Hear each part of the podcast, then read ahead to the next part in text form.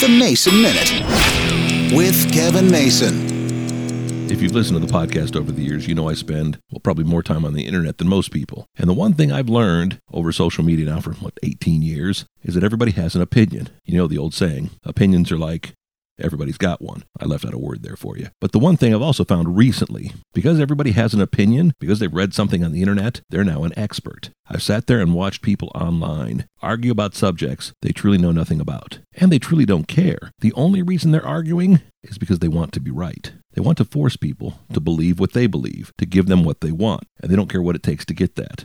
We've learned that from politicians over the last few years, I have a feeling. But because everybody's got the internet, because everybody can hide behind a computer screen, they can be tough, they can be opinionated, and they don't care if they're wrong because they're now experts. It's part of the problem we had with COVID. Everybody was an expert but the doctors because the doctors were trying to pull one over on us. We know it's not true. Opinions, everybody's got one.